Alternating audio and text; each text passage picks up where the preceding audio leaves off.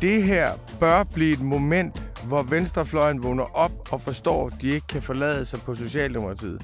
Venstrefløjen bør stille sig i sin egen ret, og i stedet for at stå fedt for Socialdemokratiet ind i centrum, må de stille sig ud i periferien og komme med en klar protest, og derfra udvikle et klart alternativ til Socialdemokratiet. Det siger Christine Røg, som er klimaaktivist, forhenværende chefredaktør på magasinet Raison og studerende i statskundskab. Vi var naive, siger Frederik Roland Sandby, som er sekretariatsledelse for klimabevægelsen i Danmark. Vi troede på Socialdemokratiet. Vi førte kampagne sammen med dem op til folketingsvalget. Vi engagerede os med dem. Vi troede på, at de ville den grønne omstilling, at de ville den rigtigt. Det kan vi se nu, at det ville de ikke. Og nu står vi og føler os lidt dumme alle sammen. Frederik Roland Sandby mener, at Venstrefløjen skal lave sit eget alternative projekt. Han mener ikke, at Venstrefløjen skal stille sig ud i periferien og protestere. Han mener, at Venstrefløjen skal udvikle et alternativ. Et alternativ, så folk får noget at vælge imellem. Et alternativ, som vil den grønne omstilling. Og det alternativ skal de prøve af og udvikle allerede til Europaparlamentsvalget næste år. Der er simpelthen ikke tid for venstrefløjen til at gå og pille sig i navlen og lede efter en ny identitet, når vi står midt i den økologiske krise, som vi står midt i, biodiversitetskrise, klimakrise. Og det er for at få de perspektiver på plads, at vi i den her udgave af Informationsforsamlingshus i vores serie Venstrefløj hvad nu har inviteret Christine Røg og Frederik Roland Sandby til en samtale, som foregik i Informationskantine. Derfor vil der også være lidt mere støj end sædvanligt. Ikke den der super lækre hi-fi topkvalitetslyd, som I er vant til her fra vores studie, men snarere den autentiske skramlen fra mennesker, der mødes i et forsamlingshus, fordi de tror på, at man gennem offentlig samtale kan være med til at løse verdens problemer. Så bær over med skramlen og tænk på det i lyden af et forsamlingshus på arbejde.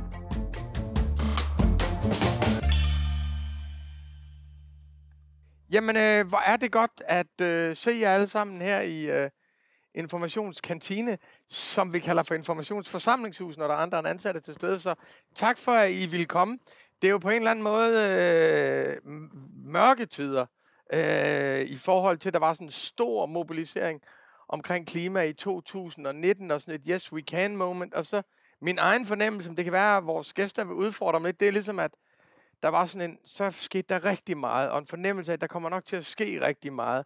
Og så kommer Klimarådet, og sidst, da de dumpede indsatsen, der synes jeg, det var blevet sådan en rutine, hvilket nærmest ikke er til at bære, at det, jamen, det er noget, vi så ikke. Så jeg synes, det er lidt mørkt i forhold til, øh, til, til klima. Ny regering, som i hvert fald ikke på samme måde er funderet i noget, i noget klima-offensivt, og mørkt i forhold, på, på alle mulige forskellige fronter i forhold til, hvad der sker, hvor svært det er at tale klima og biodiversitet på samme tid. Man kan næsten høre, når man går den ene vej, så ignorerer man den anden vej alle mulige svære konflikter. Men jeg vil sige, en af de ting, som gør, at det ikke er så mørkt, det er jo, at vi har haft et vidunderligt engagement og bliver ved med at øh, have det fra alle mulige, der hjælper og presser på og får ting til at ske, som man havde troet var muligt. Og to af dem er vi så heldige at få i dag, på besøg af i dag.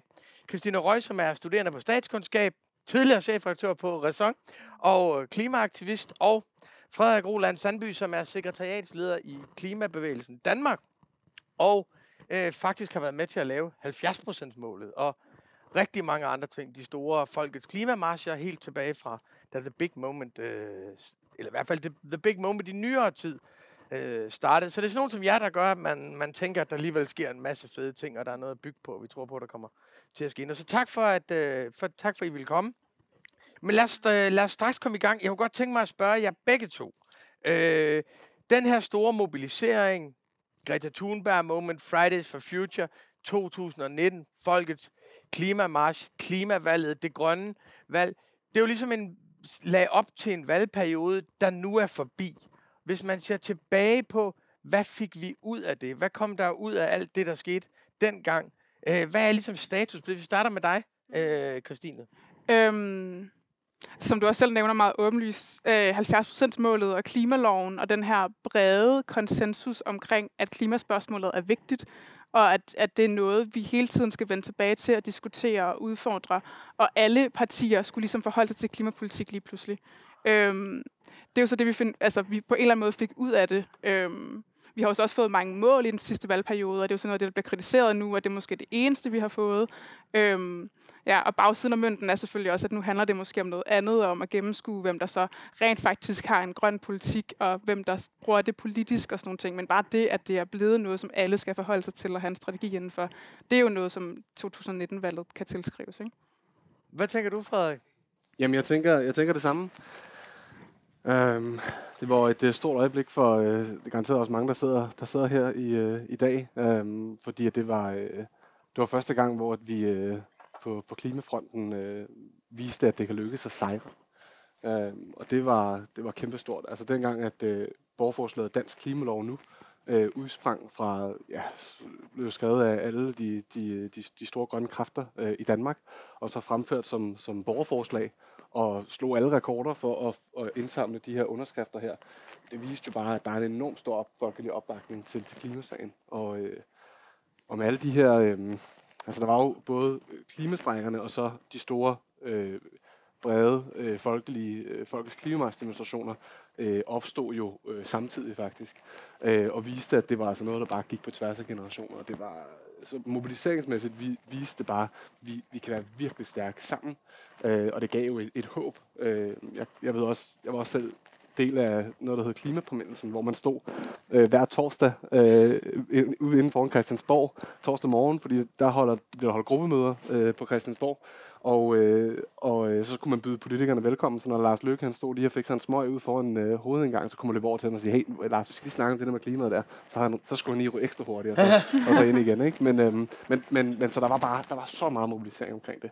Øh, og udover de ting, altså 70 målet, enormt stor sejr, selve klimaloven, at den blev opdateret til det, det, det, det så blev, og man fik sat øh, både også 2025-målet øh, skrevet ind, øh, enormt vigtigt, men noget af det, der er, også er kæmpestort, at man lykkes med, det var at få opkvalificeret Klimarådet, få styrket det, sådan så man har en, en vagthund, som, politiet, øh, øh som regeringen skal stå, øh, øh, skal stå til regnskab øh, for flere gange årligt, og simpelthen sige, det er sådan her, vi gør det, øh, og så kommer der nogen og vurderer, at gør de det så rigtigt, eller gør de det ikke rigtigt, og det er jo nok også noget af det, vi skal snakke om i dag. Hvad er der så sket med det, ikke? Men, øh, men det var altså en kæmpe stor sejr, som, som bevægelsen er ansvarlig for, at det kom til at lykkes, ikke? At man fik den her vagtun her på, på, øh, overfor politikerne.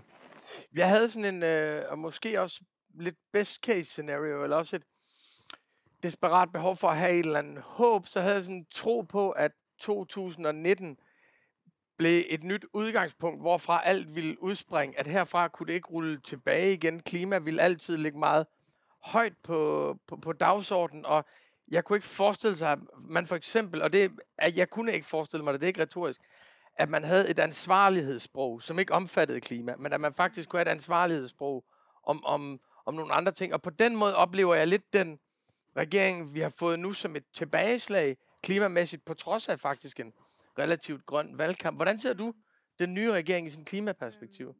Altså, det var sådan noget, det, altså, nu sagde jeg det her med, at sådan, når så blev alle grønne, og nu skal man gennemskue, hvem der så reelt er det. Og i virkeligheden, så var det sandt et øjeblik, og så blev det usandt igen. Fordi nu, nu er det som om, at netop man har den her oplevelse af, at, at for regeringen flytter de i virkeligheden ikke særlig meget. Tit, når man hører dem tale om deres, den her reformregering, så nævner de faktisk ikke klimaet som et, et, et, et område, de vil gerne vil reformere politikken indenfor. Og det er jo i sig selv ret vildt, og når man også kigger på deres politik osv., så, videre, så, videre, så kommer klimaet meget langt ned ad listen. Ikke? Så sådan, der er alligevel sket et skifte igen, hvor, hvor øh, klimaet er blevet parkeret et eller andet sted, og, og, og det virker så mystisk, fordi jeg tror også selv, jeg havde det sådan, Nå, men nu er det på en eller anden måde, nu er åbenbaringen kommet til alle, og så kan man jo ikke gå tilbage igen, fordi i hvert fald ikke uden at have løst noget som helst, men, men, øh, men det kunne man så, øh, ja. Og mystikken i, hvordan det ligesom er lykkedes på en eller anden måde, er, er, er, er, er sådan ligesom stadig stående for mig. Hvad tænker du, Frederik, der ligesom er the lesson lært af, af, af det? Øh, Forudsat, du deler analysen. Øh, jamen altså, øh, ja, det gør jeg helt klart. Altså, der er, øh, med, med den nuværende regering. Ja. Okay. Øh, ja, altså jeg tror ikke, der er nogen, det er nok ikke nogen overraskelse for nogen, at øh, Venstre og Venstre 2.0, Moderaterne, øh, vil have den her type ambitioner.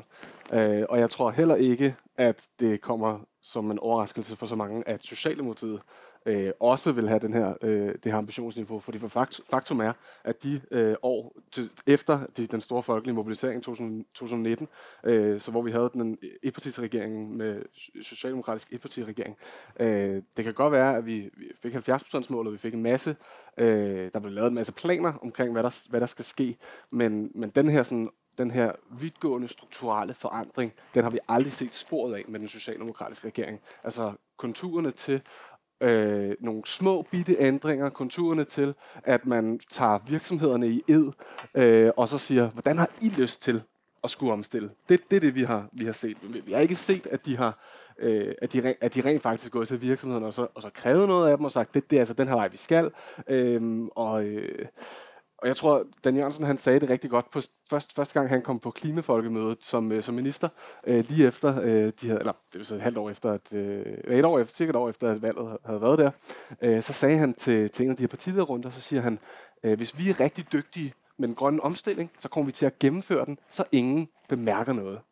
Og jeg tror bare, man har slet, man har slet ikke forstået, mm. hvad den grønne omstilling handler om, hvis man kan sige de ord hvis man kan få de ord ud over læberne. Ikke? Fordi selvfølgelig, altså, ja, ja, det er selvfølgelig drømmescenariet for alle, men hvis man, hvis man, altså, som regering har man jo et enormt stort ansvar for at tale den her øh, udfordring, den her trussel her, der er mod vores eksistens, tale den op og sige, vi kan ikke løse den ved bare at skrue på nogle små ting. Det er de helt store ting, der skal igennem. Du og jeg, vi skal ændre den måde, vi, vi lever på. Virksomhederne har et kæmpe stort ansvar, og de skal virkelig gøre noget anderledes.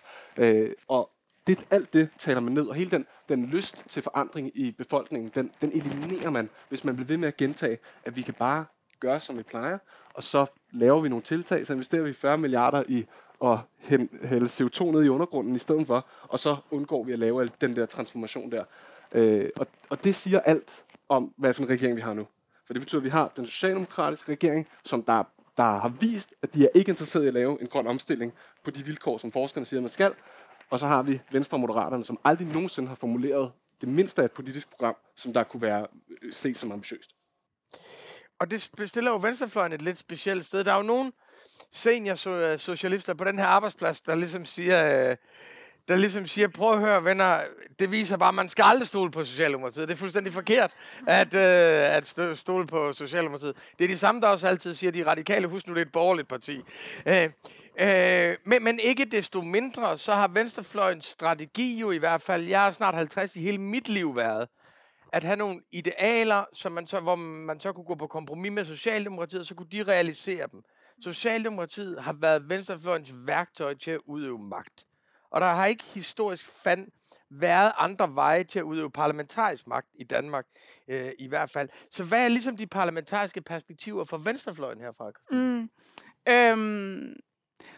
på en eller anden måde, så, og det er der jo også en del før mig, der har sagt, så er det her måske i virkeligheden sådan et, et afsløringsmoment mere, end det er sådan et nybrud i sig selv. Fordi det her med, med øh, samarbejder over midten og nogle akser og politiske aftaler, som har været på, som har været ligget andre steder end på i de forskellige blokke, er jo ikke noget nyt. Og den her VS, altså når man ser på, hvor meget de stemmer ens på ting, så stemmer de jo enormt ens allerede. Og det samarbejde har været cementeret før. Og nu er det så blevet åbenlyst, og det er så også blevet åbenlyst i regeringsdannelsen. Og på en eller anden måde håber jeg, øh, at, at det også kan, gøre, kan være en erkendelse og en selverkendelse for venstrefløjen i forhold til, hvad det egentlig er for en position, det har parlamentarisk. Og som, som måske i stedet for de her strategiske overvejelser se Socialdemokratiet som, som talerøret for venstrefløjen, eller som muligheden for at påvirke øh, ser sig selv i høj grad som en protestplacering. Altså at sige, at okay, vi er i den parlamentariske periferi på en eller anden måde. Hvad gør det ved vores politik? Altså vi må på en eller anden måde forholde os anderledes til det. Og det er jo også 10 år siden, Bjarne Korydon han udtalte, at Socialdemokratiet er grundlæggende ikke et venstrefløjsparti. Altså så det er jo ikke noget nyt, at, at, den, at, den, sådan, at den stridighed har været der. Nu er den så bare meget åbenlys, ikke? Øh, Frederik, jeg tænkte jo også noget, som også var så fuldstændig berusende ved 2019, og som stadigvæk i momenter er det det synes jeg, at der blev, været, der blev etableret en forbindelse mellem græsrødder og magtudøvelse, som var meget tydelig, og som var omkring borgerforslaget. Altså her var faktisk en anden kanal ind i, det, ind i den politiske magt. Her var faktisk bagefter nogle klimamarcher, og en måde at stille krav på, som var uafviselig. Så på det tidspunkt, der havde man fornemmelse af en meget stærk aktivisme. Altså virkelig en, en om ikke sejrende, men i hvert fald fornemmelsen af, at her var et politisk subjekt, der er blevet bevidst om, om, om sin egen styrke. Hvordan, du har jo virkelig engageret meget i dit liv i, øh, i, i, i det her. Hvordan skal man se aktivismens styrke i dag? Ja, altså der var et mulighedsrum i 2019, øh, hvor at øh, øh, vores fjendebillede var, var meget stærkt. Øh, vi, på det tidspunkt der havde vi jo haft en, øh, en, en, en borgerlig regering i rigtig, rigtig mange år. Øh, jeg tror, hvad var det, 16 ud 20 år øh, på det tidspunkt. Ikke? Vi havde lige en lille periode der, hvor det var, øh, hvor Helle også var der var med. Ikke? Øh, og øh, det gjorde, at vi havde, der var enormt meget øh, mobilisering op omkring at skulle have en ny regering, og selvfølgelig også have borgerforslaget ind, klimaloven ind. Men det var meget tydeligt, hvem der var vores modstandere her. Øhm, og, og det er klart, det er et billede, som der gjorde sig, der har været ekstremt øh, svært at, at stille frem og finde frem til og mobilisere op omkring hen over de sidste øh, fire år. Øhm, og faktisk også op til det valg, som vi lige har gennemgået. Altså jeg, ja, øhm, fordi det, der lige pludselig skete, det var, at så fik Socialdemokratiet, og jeg, jeg må, det kan godt være, du, jeg ved ikke, du er 50 år, øh, det, øh, du holder dig godt, øh, men, øh, men øh, jeg, jeg troede faktisk på, Socialdemokratiet, øh, at de ville være med til at gennemføre øh, det, der skulle til. Øh, så, så jeg faldt i med begge ben på den måde. Øh, der gik så et år der, hvor jeg indså, hvor at det, det, det var ikke det, og så må man jo finde ud af, hvad der så skulle ske. Jeg vil sige, corona kom ind i billedet, øh, virkelig tog pusten ud af den, den danske folkelige bevægelse, hvor vi ikke længere kunne samles, og det var, det var, det var rigtig forfærdeligt. Ikke? Men, øh, men øh, ja, øh, ja det, det, det, er et svært, det er et svært spørgsmål at svare på. Øh,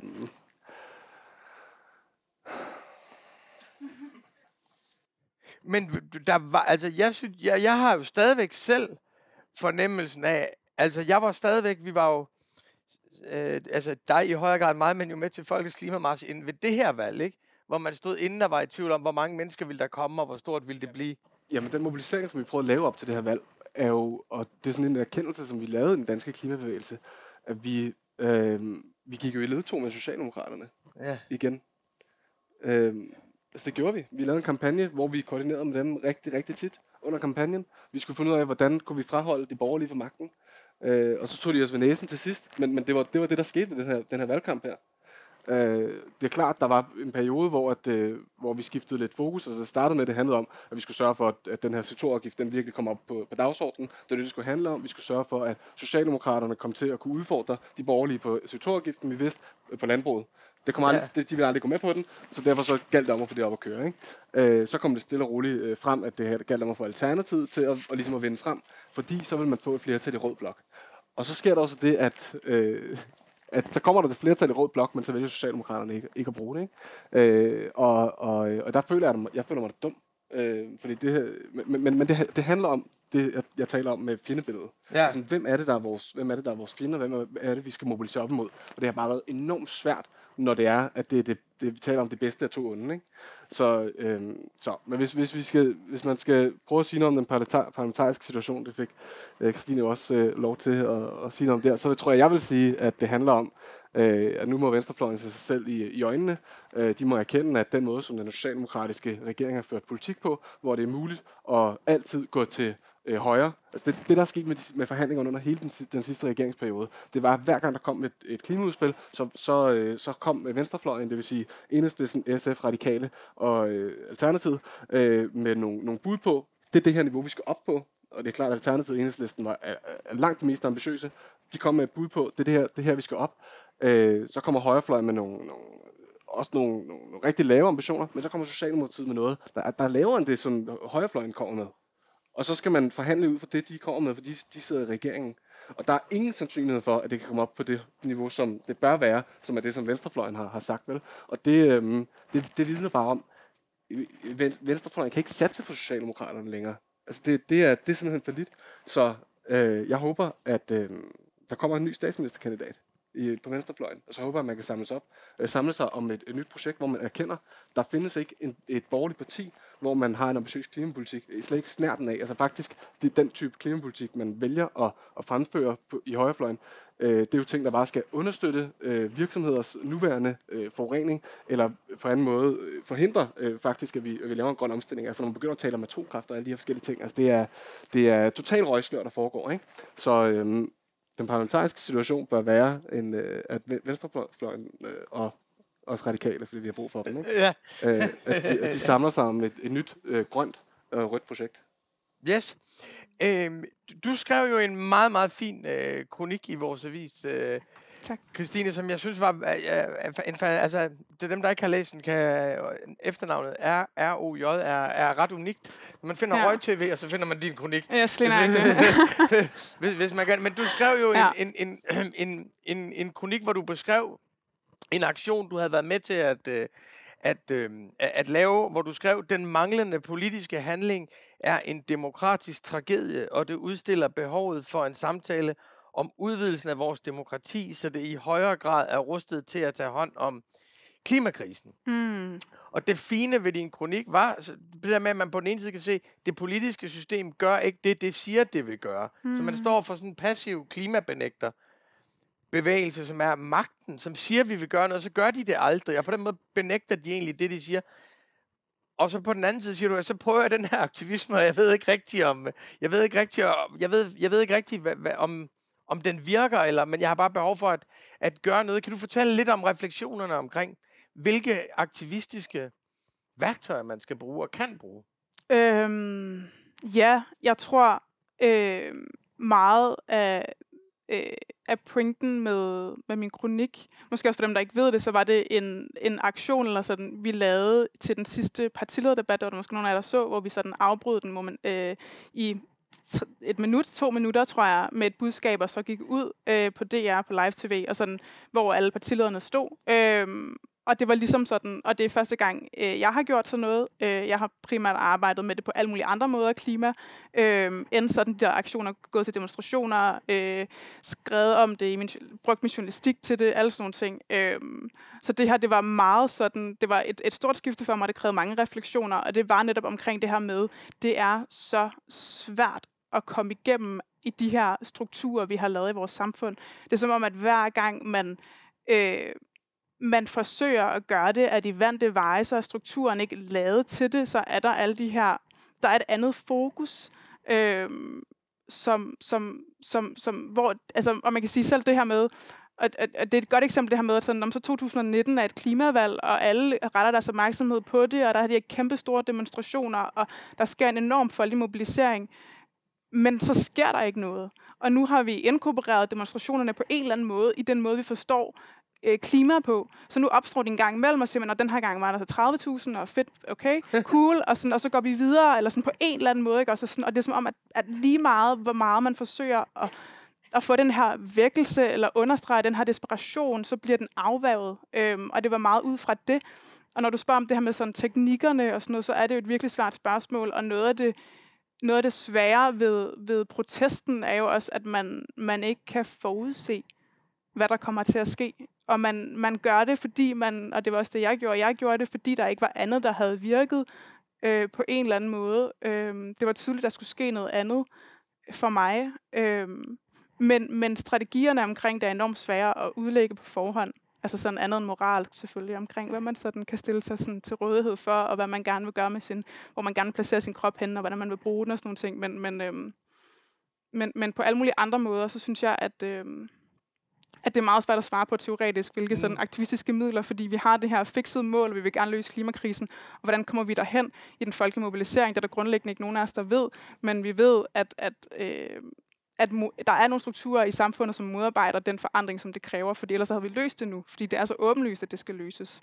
Øhm, og det var ligesom sådan, ja, mine overvejelser på det tidspunkt. Og man kan sige, det er jo... Øh, øh, der var mange overvejelser omkring selvfølgelig det her med, at, at det var en meget lille forstyrrelse. Vi havde planlagt, at vi ville sige vores ting, og så gå ud igen, og de zoomede jo ud med det samme. Og, øh, og du ved, det var ikke voldeligt, og det var øh, nogle, nogle, nogle øh, budskaber, som, som handlede om biodiversitet og vores klima og sådan nogle ting, øh, og hvordan vi skal redde det. Så sådan, altså også fredelige budskaber, alt det her, som sådan handler om det moralske i det. Øh, og det er jo også en meget vigtig diskussion omkring det her midler og mål, øh, diskussion, når man bliver meget desperat, ikke? Ja, og man kan sige, det der var, at det er jo ikke nogen, i forhold til jeres aktion, der, så er der jo ikke nogen, det er jo ikke nogen moralsk diskussion. I hvert fald ikke nogen moralsk relevant diskussion. Altså om man ødelægger et eller andet Altså, der er jo ikke nogen, der bliver slået ihjel, eller et mm. eller andet med, at man afbryder sådan noget. Det er udelukkende en strategisk diskussion. Altså, Mm, hvad, hvad, hvad, hvad, hvad, hvad Ja. vækker man? Og det er jo skide svært. Ja. Og der er I jo, altså Frederik, jo valgt en strategi, hvor I går ikke kun til det politiske centrum. Jeg kan huske, der var en lang periode, hvor mange grønne protester rettede sig direkte mod det politiske centrum, hvor man nærmest havde sådan, at alt handling måtte komme fra regeringen. Øh, og det er en lidt dum måde at gå, jeg har selv gjort det tusind gange, men det er en lidt dum måde at gå til det på.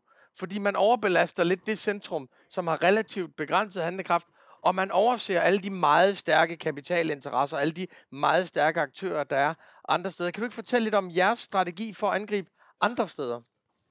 Jo, helt klart. Øhm, jamen, øh, der er ingen tvivl om, altså det var, det var virkelig nogle, øh, nogle, øh, nogle øh, altså de år der, hvor, hvor det hele handler om regeringen.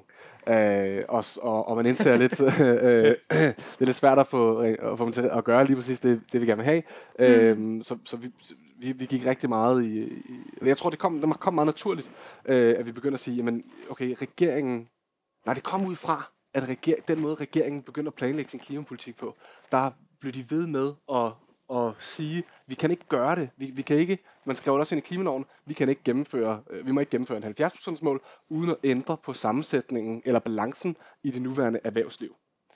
Og den, den sætning der, den har bare sat sig, øh, i, i hvert fald i mig og i rigtig, rigtig mange. Fordi, hvad betyder det? Balancen eller sammensætningen af det nuværende erhvervsliv. Vi taler om, at vi skal lave en strukturel forandring af samfundet, hvor virksomhederne også skal ændre sig, de skal, de skal producere noget andet, og det giver da sig selv, at det vil da selvfølgelig ændre i balancen og sammensætningen af, øh, af erhvervslivet. Så, øh, så jeg tror, vi, vi, øh, vi besluttede os for, at øh, der simpelthen også skulle rettes øh, meget fokus mod øh, virksomheder og ja, kapitalinteresser, fordi at, øh, jo mere man sådan kigger på det, jo mere kan man jo se, øh, at vi har øh, rigtig mange stærke interesser, selvfølgelig, der påvirker det politiske system og gør det rigtig svært for politikerne at handle. Øh, og de er faktisk ikke interesseret i den grønne omstilling, i hvert fald ikke øh, på deres egen, øh, øh eller i hvert fald ikke på de vilkår, som der vil være øh, nødvendige.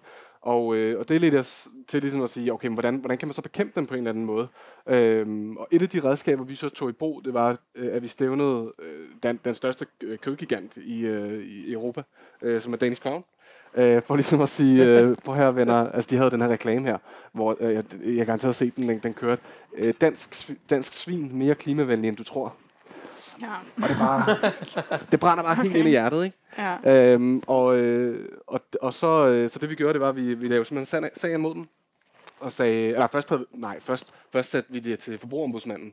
Øh, men det der skete, det er, fordi at Venstre har haft magten i så mange år, så tager forbrugerombudsmanden sig ikke af fødevaresager. Så de, de røg over til Fødevarestyrelsen. Og øh, Fødevarestyrelsen, jamen det, det kan godt tage en fem års tid at håndtere de sager der. Så de, de, de er forældede, når man når til det. Så vi sagde, det kan ikke passe det her. Øh, efter et år, da de blev ved med at skylde det, øh, øh, så, øh, så lagde vi sagen mod øh, Danish Crown og sagde, prøv her, I har simpelthen overtrådt øh, den her lov her. Øh, det er helt basalt markedsføringsloven. I, har, I siger, I sælger noget, som I ikke, øh, som I ikke sælger. I, selv, I siger, I sælger øh, klimavenligt øh, svinekød. Det gør I ikke. I må ikke anprise det på den her måde. Og hele ideen med det, det er at ramme øh, samtlige danske virksomheder og alle dem, der vil tjene penge på den grønne omstilling. Øh, fordi det er jo ikke kun Danish Crown. Altså Arla, øh, fjernvarenselskaberne. Altså det, det er hele vejen rundt i, i det danske system. Øh, olieselskaberne selv, der sælger klimadiesel.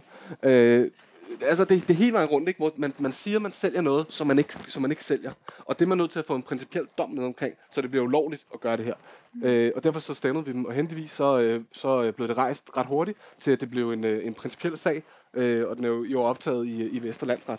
Øh, og det betyder, at der kommer til at være et slagsmål nu, af fuldstændig episke proportioner, fordi øh, ikke nok med, at Danish Crown, at det, det er dem, vi har stævnet, men dansk industri er, har biinterveneret sammen med Danish Crown, og Landbrug Fødevare har biinterveneret sammen med Danish Crown. Så det vil sige, at vi står nu over for næsten den samme, ja, det er den samlede danske øh, industri i Danmark, der bekæmper øh, det er os, og så er det Dansk Vegetarisk Forening, og så har Forbrugerrådet tænkt gået ind på, på vores ba- banehalvdel også i retssagen. Så det, altså det, bliver, det bliver kæmpestort, og hvis, hvis vi vinder den her sag her, øh, jamen så er det slut. Så er det slut med at lyve og sige, ting de er grønne, det ikke er. Så det, er- det er jo bare øh, en måde at sige på, det her med at prøve at gå efter øh, noget, der ligger uden for Christiansborg, øh, som virkelig kan komme til at... Altså teknisk set, det vi gør, det er jo, at vi gør politikernes arbejde for dem, for de, de, skulle, fandme, de skulle lovgive om det her. Ja. Men det gør de ikke. Øh, der er mange årsager til det. Men hvis vi kan ned, få nedfældet dom omkring det her og sige, den der sag der, det er meget klart. Du må ikke sige, du sælger noget, du ikke sælger. Altså, du, må ikke, du må ikke sige, den her kaffe her, den levetidsforlænger dig, hvis du drikker den hver morgen, hvis den ikke gør det.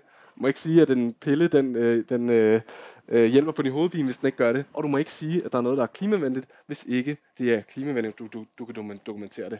Så, øh, så det er en måde ligesom at, at, at, at rette sig ud og sige, øh, vi skal simpelthen have ramt på de der virksomheder der, som der ikke, som der ikke vil den grønne omstilling. Og, ikke, øh... og hvis man gerne vil støtte den sag, så kan man jo blive medlem af jeres bevægelse. Er det ikke rigtigt?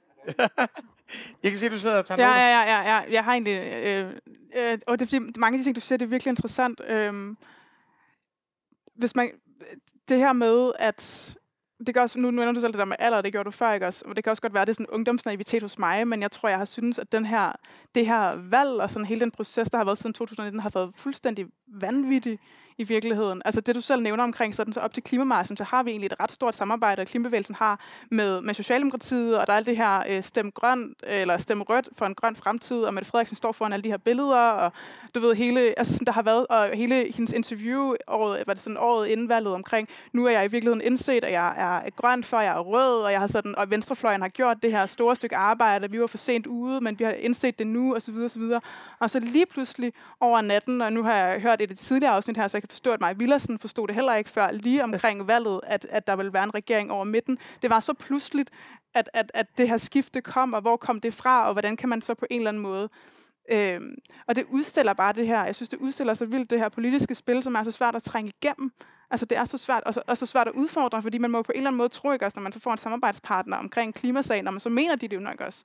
Og så på en eller anden måde, så vender det lige på den anden side, om det gjorde de så ikke. Eller, eller, og så går de i, i regering med nogle partier, som bliver ved med at insistere på lækageeffekter, eller en moderaternes politik, som nu er, at vi skal have CO2-markader på vores varer, og det er en skide god idé, det er bare ikke en løsning på klimakrisen. altså sådan, det, er det er jo, jeg synes, det er... Øhm, jeg synes, det er, jeg synes, det er så vildt, og, jeg synes, det, og det er også noget af det, jeg kalder den der demokratiske tragedie, som også er det, jeg siger i, i kronikken. Øhm, fordi jeg på en eller anden måde er mere ambitiøs på demokratiets vegne, end at det her, det skal være præmisserne. Altså sådan også, at du siger, når man så, så bliver vi nødt til at gå op imod alle de her Altså det er egentlig politi- politikernes job, I gør nu omkring, at der selvfølgelig skal være falsk markedsføring omkring et produkt, men fordi der så er alle mulige forskellige meget komplicerede kapitalinteresser i det, så, så er det ikke, så det lige pludselig, så har I ikke, så er det ikke, så har man, så, så, så er der en undtagelse, en, en gigantisk undtagelse for en hel branche. Hvad er det for noget? Altså det er jo heller ikke demokratisk. Altså sådan, det, jeg synes, det er en meget stor Øh, jeg synes, det er en meget stor, meget alvorlig, meget dyb krise for vores demokrati, at det her det er præmisserne for klimakampen. Og det bliver ved med at være det her, de her strukturer, der, der afslører sig selv. Øhm, Ja, og, der er også, og det er også altså noget af det, som gør, at, at, at jeg og mange andre også, altså det er på ingen måde min idé, øh, taler om den her altså undersøger de her muligheder for at udvide demokratiet, for på en eller anden måde at sige, at det her, vi jo på en eller anden måde ikke accepterer det. Man kan godt parkere det som ungdomsnaivitet, men man kan også lade være altså sige, den fornemmelse af den uretfærdighed, eller at det ikke så er til for befolkningen, som det egentlig skulle være. Det parlament, vi har, er faktisk i orden at holde fast i og tænke over, hvordan kan man så få den demokratiske struktur, som er det. Og det er jo sådan, altså, og der er det jo sådan noget som klimaborgerting kommer ind, eller det her med at sige, hvordan får vi i højere grad en, en stemme øh, fra befolkningen, som er, som er som er fjernet i højere grad fra de her magtstrukturer, som modarbejder øh, så meget af alt, hvad der sådan skal reddes og er godt. Altså, vi brugte jo også utroligt lang tid her på avisen på det der klimaborgerting, og førte en lang kampagne med henvisning til alle mulige erfaringer, alle mulige steder fra. Jeg fik faktisk overbevist mig selv om, at, at hvis bare det blev mobiliseret. Men det, som jeg også synes, der var læren af det faktisk, var, fordi vi fik jo det der klimaborgerting, mm. det var, at det kræver faktisk også en offentlighed, der ved det. Altså, det kræver faktisk, at man tager det der... De tog ikke mandatet alvorligt, men vi andre gjorde det, gjorde det, gjorde det heller ikke. Øh, men for lige at høre dig på det. Frederik, du siger, venstrefløjen ud i periferien protesterer. Mm. Frederik, du siger, nyt venstrefløjsprojekt, ny venstrefløjs statsministerkandidat. Ikke protestere, men lav alternativ til, til magten. Det kan godt være, at det kun kan samle 27 procent af stemmerne første gang, men der skal være alternativ. Ja, det, det er mig, der ligger der. Men jeg, men, men hvordan ser du det? Altså, skal Venstrefløjen stå ude og protestere på gaden, sige, vi irriterer Mastinen, frustrerer Mastinen, eller skal, øh, skal man gå øh, det, det, som jeg nu frit kalder for, for Frederikvejen? Ja, Øhm, jeg synes, Frederik var er god. Øh, jeg, synes, jeg synes selvfølgelig, at en statsministerkandidat er oplagt, især når, når der er et socialdemokrati, der har erklæret de grundlæggende ikke, at Venstrefløjsparti, og nu har ledet sådan virkelig gjort det. Øhm, så skal man selvfølgelig på venstrefløjen have en kandidat selv. Øhm, jeg synes samtidig også, det er vigtigt, øh, at, at, at have et fokus et andet sted hen. Jeg synes, det går meget godt i tråd med det her med at sige, at vi skal på en eller anden måde udvide også de partier, der er i, i, i parlament, altså i vores folketing, øh, eksisterer ikke kun derinde. Det er også mennesker, der har, der har politisk agens i sig selv, og, som, og som, som skal blande sig, og som skal få civilsamfundet med, og som skal lave en kobling i højere grad derud til. Det synes jeg også er meget vigtigt. Øh, og jeg synes både... Øh, øh, altså det kan man så på en eller anden måde kalde, øh, ej, Greta Thunberg har selvfølgelig aldrig siddet i parlament, men sådan, det er også en, en, et skift, man kan se i hendes protestform, at i hvert fald nogen analyserer på det her med, gå fra skolestrækkerne, der henvender sig til regeringen og til, til parlamentet, til i højere grad og sige, nu skal vi have nu, nu, nu fokuserer nu vender jeg mig rundt på en eller anden måde, og i højere grad fokuserer på protester, som, som, handler om, som handler om vores samfund, og som handler om forandring, som vi skal skabe sammen. Fordi det er tydeligt, at vores folketing, vores parlamenter ikke lytter, så vi må på en eller anden måde få forandring omkring dem øh, på en anden måde, eller presse dem i højere grad, og det kan man bare med den, det folkelige pres. Om, hvis, for, hvis, hvis venstrefløjen ikke kan mobilisere det parlamentariske flertal til selv at, at, at, at lave en regering, og selvom venstrefløjen er, er er fed, så, det, så er det nok ikke så realistisk sådan lige øh, nu, så er, så er den folkelige, så er det at komme ud til mennesker, og det at, at skabe, altså så er folket bare øh, en, en, en enorm god vej til indflydelse også, ikke? Må jeg tilføje noget? Ja, det kan du tro, du må. Nu er det jo din, det er jo Frederik vi taler om. Ja. Det, ja, man kan godt man kan kalde Frederiksvejen, men det er måske mere, øh, mere rigtigt at kalde den Pia Olse Dyrvejen. øh, fordi hun er jo helt klart den, den oplagte øh, Ja. statsministerkandidat i, i, i Rød Blok. Øh, I hvert fald, hvis man skal tro på, at enhedslisten øh, be, bevarer sådan en, en det, som man er i dag. Ja. Øh, men det kan jo selvfølgelig ændre sig. Øh, men øh, nej, det jeg bare vil sige, det var øh, to ting. Det ene, altså, jeg kan godt forstå, at Socialdemokraterne ikke gik med venstrefløjen den her gang. Øh, jeg synes, det er super nederen, men der var så få mandater, øh, at det vil være det enkelte, øh, den enkelte MF'er i Folketinget i Rød Blok, der kunne vælte regeringen. Så sådan, det vil være enormt skrøbeligt. Så det er bare, bare lige så vi... Ja, ja, ja, men det er meget storsindet af dig, Frederik. Øh, jeg synes, det, det, er, No super, det er super, super crazy. Det, er- ikke? Men øhm, ja, så det, så det vil jeg sige. Og så vil jeg også sige, at, øh, at øh, selvom jeg siger, at det, det, det, det, den dynamik, der har været, der er foregået, det har været, at Socialdemokraterne ikke har været bange for sine støttepartier.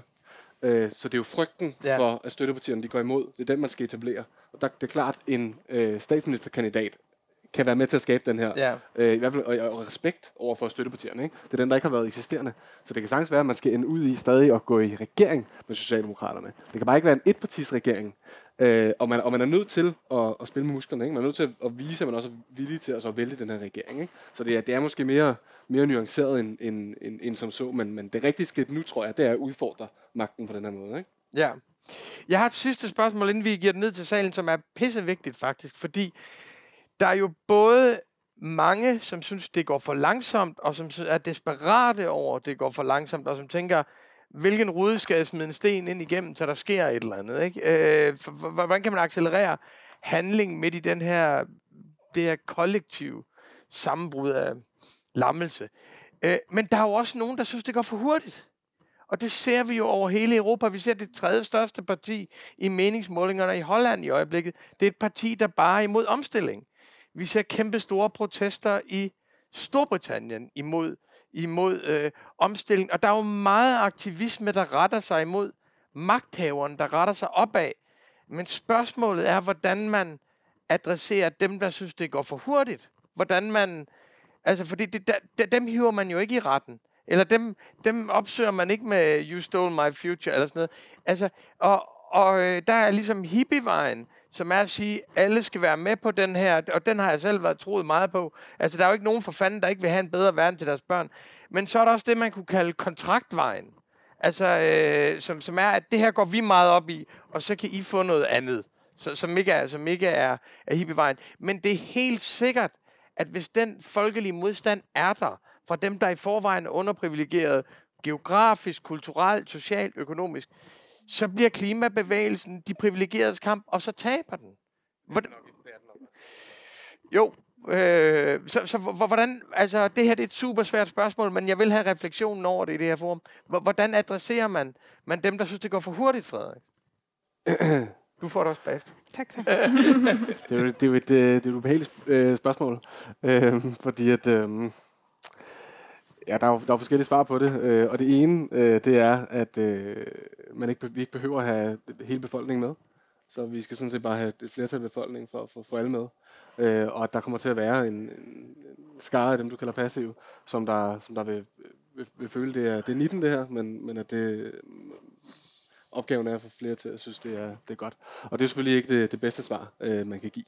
Øh, det bedste svar, man kan give, og det, der frelægger jeg lidt, øh, lidt, lidt, øh, lidt af mit eget ansvar, øh, men det er, øh, hvis man tror på måden, hvorpå vi anskuer trusler på, øh, så kræver det, at dem, der leder vores samfund, øh, det er så statsministeren, men, men, men generelt bare vores, vores ledere i samfundet, at de taler om, om klimakrisen øh, og det kollaps, der kan komme på en, på en sandfærdig øh, og, øh, og reel måde, hvor man taler problemet op. Altså simpelthen siger, at det her det er noget, der er mega alvorligt. Vi er nødt til at sikkerhedsliggøre vores position i Danmark over for klimaforandringerne, øh, for at få alle med. Det samme, som der sker med corona. Altså, hvordan, hvordan fik man den her enorme øh, opbakning i befolkningen til det, hvor der også var folk, der stadig var imod. Øh, det gjorde man altså ved, at, at regeringen gik, gik, øh, gik ind og, og gjorde det på den her måde, og sikkerhedsliggjorde øh, over, for, over for corona. Og, øh, og så kan man sige, og det er jo en rigtig råd, at Frederik siger det, fordi at, øh, så handler det igen om, at vi skal ind og, og slå på regeringen ikke, og få dem til det. Men det, det tror jeg virkelig er måden, hvorpå man vil gøre det der. Fordi ellers, der vil altid, der vil altid være, hvis, hvis vores ledere de bliver ved med at stå og tale øh, problemet ned, Altså, det er en uoverskuelig stor opgave så at skulle rejse fra bunden af, ja. og få folk til at, at, øh, at gå med, ikke? Og, og, og virkelig vil have det. Altså, jeg tror, det ved jeg ikke, om det er muligt, altså, og så få alle med. Men, øh, men jeg er heller ikke sikker om man helt behøver få alle med, fordi sådan, det her med at lave de her store skuld, de her store mobiliseringer, hvor der kommer øh, du ved, 50.000, 100.000 øh, borgere med, men altså, det, det kan virkelig skubbe til rigtig meget. Øh, Christian Tulsendal under 2019-valget var jo øh, total klimabenægter, Øh, og øh, så sker, sker der det, at hans, øh, hans datter går med i en klimastrække og bliver vegetar. Nøj, hvor var det svært at være klimabenægter bagefter det, ikke? Ja, ja, ja. Så sådan, ja. Og, øh, og, det, og det viser, at de her massemobiliseringer, også særligt hvis man får børnene øh, med som, som et, et værktøj, Ja, et redskab, øh, så, så kan det altså virkelig, så kan det virkelig gøre noget, ja. Øh, men det, det, det, der skal det heller ikke lyde som om, at det er, at det er bare børnene, der gør det meste. Ja, Altså, ja, ja. jeg kan tydeligt se i vores øh, bevægelse, øh, størstedelen af dem, der engagerer sig osv., det er altså folk, der er, der er ældre end dig. Øh, og som der, der er med til at, at, at, at lave ting, dyrke ting, øh, dyrke øh, øh, den danske klimabevægelse. Ikke? Så, øh, så det- de unge, super, super nice, jeg er også kun 28, øh, øh, er super 23. fede og sådan noget, men, men, men der, er, der er virkelig en, en stor styrke i, i, den, i den ældre del af vores bevægelse, som, øh, som får det hele til at glide, kan man sige. Ja, som også er det, der gør det til en fantastisk kontrakt jo. Altså det... øh, Christine? Øh, ja. Øhm, jeg, jeg tror på en eller anden måde, øh, det her, du, også mange af dem, du nævner, som, som, som, som dem, som vi ikke har med, fordi vi på en eller anden måde er blevet en privilegeret bevægelse. Altså sådan, og det, og det, er, jo, det er jo rigtigt nok. Altså sådan, der er jo en skævvridning i forhold til uddannelsesniveau, i forhold til geografisk placering, i forhold til øh, velstandsniveau, alle de her ting klimabevægelsen, og det synes jeg er et, er et kæmpe problem. Øhm, og jeg synes, at vi har det vidner om, at vi på en eller anden måde, os der er blevet optaget af det, har været for dårlige til at tale med andre, og dem, der er optaget af det i Folketinget, har været for, for, for dårlige til at nå øh, folk, der ikke er øh, højt uddannede, bor i storbyen osv. osv. Det kan man jo også se på enhedslistens tilslutning og så videre, og SF og alle de her sådan radikale, dem, der har været sådan de mest progressive på klimapolitikken, Alternativet selvfølgelig også. Øhm, og jeg, synes det, og jeg synes, det er meget vigtigt, og jeg synes, det er en stor venstrefløjsopgave, hvis ikke den største nu her, øhm, i højere grad at lykkes med at nå ud til de mennesker, som, som, er, som jo også sidder på rigtig mange af de ting, der skal gennemgå en stor transformation, landbrugsområdet, altså generelt produktionssektoren, alle de her ting. Øhm, og det er jo også at tale med fagbevægelsen, det er også noget, vi taler meget om øhm, i klimabevægelsen i stigende grad. Det er gået op for os, at det har vi ikke gjort, og det synes jeg er et stort fejltrin. Øhm, fordi klimakrisen er jo Øhm, det er en forandring af alles måde at leve på, og den måde, som vi forstår problemets øh, størrelse på, og den måde, som, de, altså, som IPCC-rapporter og stor transformation af samfundet er jo konkluderet og rigtig mange, der sidder med det her. Det kræver rigtigt, det berører alle, og det berører alle meget, og, det, og, og, og når vi har den, det, det demokratiske projekt, som vi trods alt alligevel tror på, så er det meget vigtigt at tale til, til tale til alle, og forsøge at tale til alle, og i høj grad have målet, synes jeg, at få alle med øhm, stadig, fordi øhm, jeg kan, ikke se, jeg kan ikke se en anden måde at gøre det på, som jeg på en eller anden måde synes er forsvarlig. Især ikke, når man taler om, at det meget er det er, at, at vi risikerer, i stedet for at glemme den sociale dimension, som er meget vigtig i klimakrisen, at der er nogle mennesker, som er som er i positioner, som gør dem mere sårbare over for pludselig, altså over for forandringer, som er mindre fleksible på arbejdsmarkedet, som, som, for eksempel, som for eksempel folk i landbrug, som har en meget sådan specifik faglighed, og hvor skal de gå hen, eller en, en, en, en lang tradition i familien, der har jeg selv med, det er der så mange, der gerne vil erklære, de har ikke også, men det har jeg også selv. De fleste af os kender jo folk i landbrug, også, man forstår jo virkelig godt den her historiske modstand mod det, fordi der er et stor identitet i det, der er en stor faglighed osv. osv. Og de her mennesker, synes jeg virkelig bare, vi skal, vi skal forstå dem i højere grad, end vi har gjort. Øhm, det synes jeg er meget vigtigt. Og, og, altså, hvis vi tror på det her projekt på den måde, som vi gør det på, på en eller anden måde også hævet over sådan partipolitikken, altså sådan den med, at vi skal, vi skal løse den her klimakrise, så på den måde, jeg forstår det på, så har jeg også meget svært ved at se, at vi ikke skulle gøre det. At vi siger, vi skal, vi skal, vi skal, vi kan ikke tale med de her mennesker, eller vi kommer ikke til at overbevise alle, og det gør vi måske heller ikke, men sådan, men, men, men ja, øh, jeg synes bestemt, det skal være et mål, og jeg synes virkelig, øh, at vi skal blive bedre til at tale med folk, der ikke er os selv. Fedt. Jeg, vil bare sige øh, noget, jeg lige kom på, da du, da du sad og, og talte. Øh, og det er det her med, altså, øh, hvis, vi skal have, hvis vi skal samle folk, så det her, som jeg nævnte tidligere, med fjendebilleder. Ja. Øh, øjnene på bolden, ikke? det er ganske få antal store virksomheder i Danmark, som der producerer det meste af CO2'en. Ja øjnene på bolden, sørge for, at vi får oplyst folk omkring, samlet folk omkring, ikke nødvendigvis øh, få dem ind i kampagnerne, men simpelthen, så folk kan se, prøv her, øh, det kan godt være, at du, vi, øh, staten beder dig om at gøre nogle ting, vi beder dig om at gøre nogle ting, du skal omlægge din, din mad og sådan noget, men det vigtigste, det er at filme, at du er med på at sige, at den der store fabrik derovre, at den skal gøre noget, ikke? Ja. Og, og og det tror jeg, øh, at kunne samle folk omkring og sige, på her, er hele den der skrøne omkring, at det, det, det, det er dig og, og, og, og dit liv, der er det helt store problem. Det er klart, vi skal alle sammen, øh, have, vi skal alle sammen ændre den måde, vi lever på. Men det allerstørste problem, det er dem derovre, de freerider, ja. og det har de gjort de sidste mange, mange år. Ikke? Det er, øh, det tror jeg altså, vi kan samle folk omkring. I hvert fald at øh, sørge for, at de ikke er mod os. Vi kan sgu alle sammen sige, at de skal, de skal fandme gøre noget ved det, dem derovre. Enig. Jeg synes også altid, det er så sjovt, at du er et, olieselskab, der var de første, der lavede den der personlige klimatracker. Altså den første, der ligesom flyttede det ned, sådan, så du kunne lave dit eget personlige klimaaftryk. Det var selvfølgelig et benzin, og så går vi rundt der og synes, vi skal være så dygtige. Nå, hvad hedder det? Jeg bliver nødt til at åbne op fra salen, fordi det er jo også et forsamlingshus, det her. Og øh, øh, vi siger korte, koncise spørgsmål. Yes, og jeg har allerede identificeret tre spørgere. Og jeg foreslår, at I skiftes til at svare på spørgsmålet. Er det ikke meget fedt? Jo, ja, ja. Øh, tak for spændende oplæg. Øh, jeg kunne tænke mig at spørge om mobilisering. Den næste store øh, klimamanifestation, det er jo den 28. april, Befri Jorden aktion. Hvad er jeres erfaringer fra omkring mobilisering fra 2019, og, og hvad tænker I, der skal til for at mobilisere øh, folk til den slags begivenheder? Er du ikke stadig med, Erik, så? Eller? Det er måske mest dit spørgsmål. Nå. Jeg er ikke sådan øh, ja, okay. med i 2000. Øh, det, er, det er Extinction Rebellion, der, der står for, øh, for at befri... Øh, Signe sidder lige hernede. Den, den, ja, ja, ja. Den, ikke? ja, du kan svare på spørgsmålet, øh, ja. ja, ja. Øhm, altså man kan sige, det er jo en anden type mobilisering, end det, som, som, øh, som jeg i hvert fald står, står for. Øhm, og det er jo fordi, man beder folk om at gøre noget, som, som er helt anderledes. Altså at bede folk om at møde op, vise sin stemme, øh, på den måde vise sit ansigt, vise, øh, vise øh, antallet, altså show your numbers, det som, som, som jeg, jeg arbejder for øh, der, og så, øh, så er man til den her demonstration her, øh, og, så, og så kommer man hjem bagefter. Øh, det, er, det er noget andet, end at skulle øh, sætte sig ned og, og for eksempel blokere, blokere en vej. Øh, så øh, så jeg, jeg, jeg vil sige, jeg mener, øh, og jeg er ikke sikker på, at det er helt svar, svar på, på dit spørgsmål, øh, men jeg mener, at det er nødvendigt øh, for den danske klimakamp, også den internationale klimakamp, at der er mange facetter og ansigter øh, på, øh, hvordan vi går til øh, med metoder. Jeg mener, det er nødvendigt, at vi har øh, flere forskellige fløje i øh, den danske klimabevægelse. Øh, jeg mener, at, øh, at den mere radikale fløj, øh, den gør det mere muligt for øh, der hvor jeg også selv øh, agerer, øh, for at agere øh, nemmere med det politiske system, fordi at vi ikke, så er vi ikke de radikale. Øh, øh, og det, det er et faktum, sådan, sådan fungerer det. Øh, så på den måde, så, håber, så ønsker jeg jo alt muligt øh, held og lykke til, øh, at man får mobiliseret folk til at komme og deltage og, og bruge sig selv og, og stille sig selv i, ja, i måske i problemer øh, med sin krop. Øh, men, øh, og, og bare vide, at det er, altså, det er altså noget, der bidrager til den danske klimakamp overordnet set. Øh, også mm. til vores massemobilisering, øh, som, som vi laver, når vi laver Folkets Klimamarsch for eksempel. Ikke?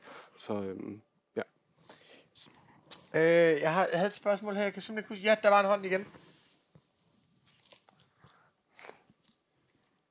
Tak for indsatsen og talen. Der er en ting, jeg godt vil spørge om også.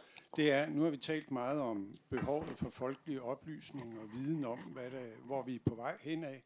Og vi har talt om, at man skal kunne tælle til 90, hvis man vil have Folketinget til at beslutte noget.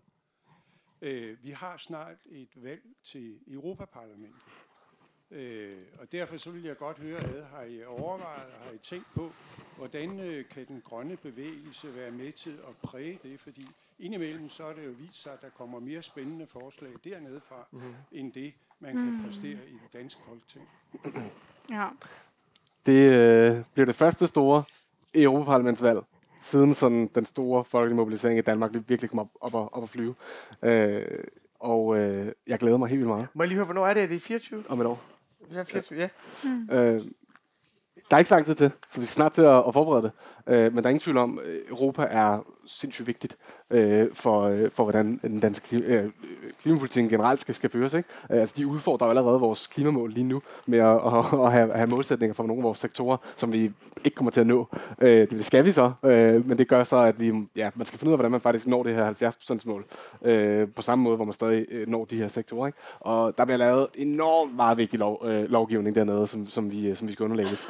Øh, og få en, en stærkere tilstedeværelse der hos særligt de grønne partier, det tror jeg er virkelig, virkelig vigtigt.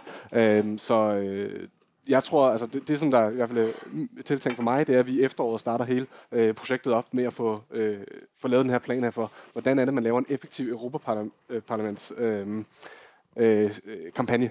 Øh, fordi det, som sagt, det er første gang, sådan, at siden den store mobilisering ligesom været der, fordi det var samtidig med valget dengang, øh, at vi skal prøve at lave sådan en her kampagne her. Og øh, altså, øh, det, bliver, det, bliver, det bliver rigtig spændende, øh, fordi at nogle af dem, som vi Øh, nogle af dem, som, øh, som er vores største allierede på det her område her, de kan også være lidt EU-skeptiske og sådan noget. Det kan godt, det kan godt spænde et ben og sådan noget. Så sådan, hvordan vi gør det, det må, det må vi lige se, hvordan det skal virke. Øh, og, der, og, og radikale venstre sidder i den forkerte gruppe nede i EP og sådan noget forskelligt. Ikke? Så sådan, der er virkelig, det er virkelig noget, der, der kommer til at være noget rod. Ikke? Alternativet og SF, der sådan lidt skal kæmpe om, hvem er det så, der, der tilhører øh, de grønne øh, dernede og sådan noget. Ikke? Så, så øh, det bliver, det bliver rigtig spændende, men jeg tror, altså jeg, øh, helt klart, øh, en stor folkelig mobilisering tror jeg er nødvendigt. Øh, det er det, jeg tror på. Øh, så tror jeg på, at vi skal finde ud af at lave en kampagne, øh, som der også spiller på nogle andre takter, øh, end øh, blot det. Øh, og, og der, vi har eksperimenteret med forskellige måder op til de sidste par valg, øh, hvor det har været digitale løsninger og, og nogle andre ting, men jeg tror, Altså det, her, det har vi også testet rigtig meget af nu, og jeg tror måske, vi skal til at kigge på nogle andre typer af kampagner øh, end det. Og jeg ved ikke, jeg kan ikke præcis komme ind på, hvad der sådan vil være det mest effektive der, fordi det arbejde starter, starter først op til efteråret. Ikke? Men det, jeg, jeg synes, vi alle sammen skal lade op, og så virkelig give det en skalle for at prøve at se, om man ikke kan vinde nogle rigtig øh, store sejre for, for øh, nogle grønne mandater i EP. Og også fornemmelsen af at være en del af en europæisk kampagne. Yes. Altså det der, for det fede ved EP-valget er jo, at de er på samme tid i, ja. I hele Europa, så man kan være på hold med Varoufakis og altså sådan Men, men der findes ikke en, der findes ikke en europæisk klimabevægelse. Nej, men der er jo en europæisk offentlighed, trods alt, hvor man kan inspirere ja. hinanden. Og, Der, der, der er meget store pro- protestbevægelser rundt omkring i Europa, som samles, altså særligt sådan noget som Endegelente, Ja. øh, men faktisk også Extinction mm. Rebellion også dygtig til at lave en masse protest øh, ting. Og så har vi Fridays for Future.